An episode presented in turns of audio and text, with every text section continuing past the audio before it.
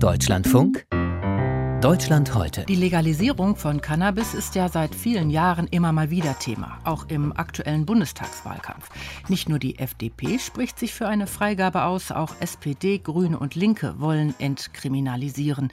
Medizinischer Cannabis aber, der etwa zur Schmerzlinderung bei Schwerkranken eingesetzt wird, ist in Deutschland seit 2017 erlaubt. Doch wird er bislang aus dem Ausland importiert. Das heißt, bis jetzt. Zum ersten Mal erntet derzeit eine Firma in Deutschland im Auftrag der Bundesregierung die Cannabisblüten. Mit rund 500 Kilogramm wird in diesem Jahr gerechnet. In den kommenden Jahren soll das deutlich mehr werden. Doch wie genau das rechtlich gehen soll, ist bislang unklar, denn die Vorgaben für den Anbau sind die strengsten weltweit. Damit haben auch die Stadtoberen in München zu kämpfen. Seit 2019 steht man dort in den Startlöchern. Susanne Lettenbauer mit der ganzen Geschichte, die mit Münchens Gesundheitsreferentin beginnt. Der Stadtrat hat damals wirklich ein eindeutiges Zeichen gesetzt, dass man sich für ein Projekt bewerben sollte. Es hat ja leider nicht geklappt. Warum ihre Stadt kein Cannabis für die eigenen Bürger anbauen darf, kann Münchens Gesundheitsreferentin Beatrix Zurek noch immer nicht verstehen. In den Niederlanden können Städte wie Groningen, Maastricht, Nimwegen oder Zahnstadt bereits im Pilotprojekt die auffälligen Handpflanzen anbauen. In Deutschland ein Tabuthema.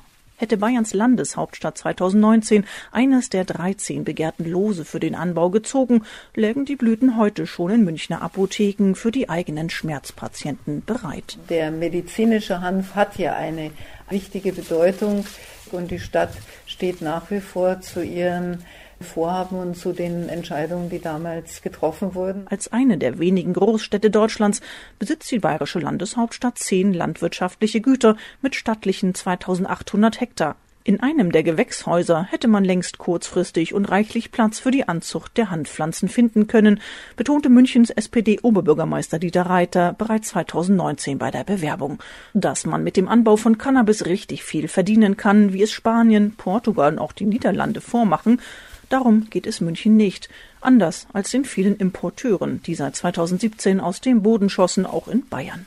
Aktuell schätzt man die Größe des Marktes auf knapp 17 Milliarden Euro.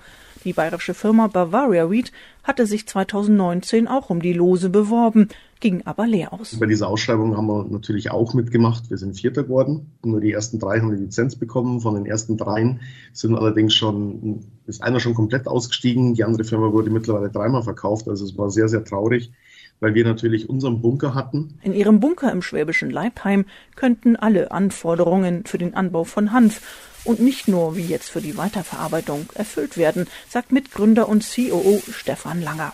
Stattdessen muss die Firma aus Marokko importieren. In so ziemlich allen angrenzenden Ländern legen die Wert auf eine Geländesicherung, also sprich hoher Zaun, Kameraüberwachung, hartes Zugangskonzept. Und damit ist es gut. Und ich habe zum Beispiel die Möglichkeit, ein Glashaus zu bauen oder eine Halle mit einem Glasdach.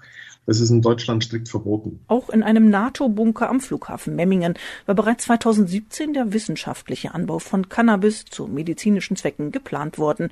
Die Finanzierung stand. Der Initiator ist mittlerweile nach Kanada ausgewichen.